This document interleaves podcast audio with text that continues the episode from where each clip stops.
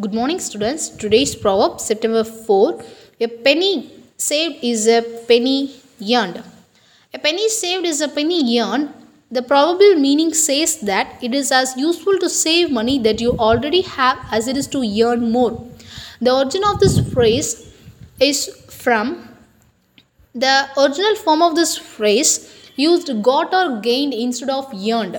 That is recorded as early as the 17th century in George Herbert's outlandish proverbs, nearly 1633.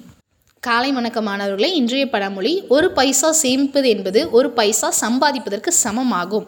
இந்த பழமொழியில் வெளிப்படுத்தப்பட்டுள்ள கருத்து என்னவென்றால் உங்களிடம் ஏற்கனவே இருக்கும் பணத்தை மிச்சப்படுத்தினால் அது சம்பாதிப்பதற்கு நிகராக பயனாகவும் இருக்கும் என்பதாகும்.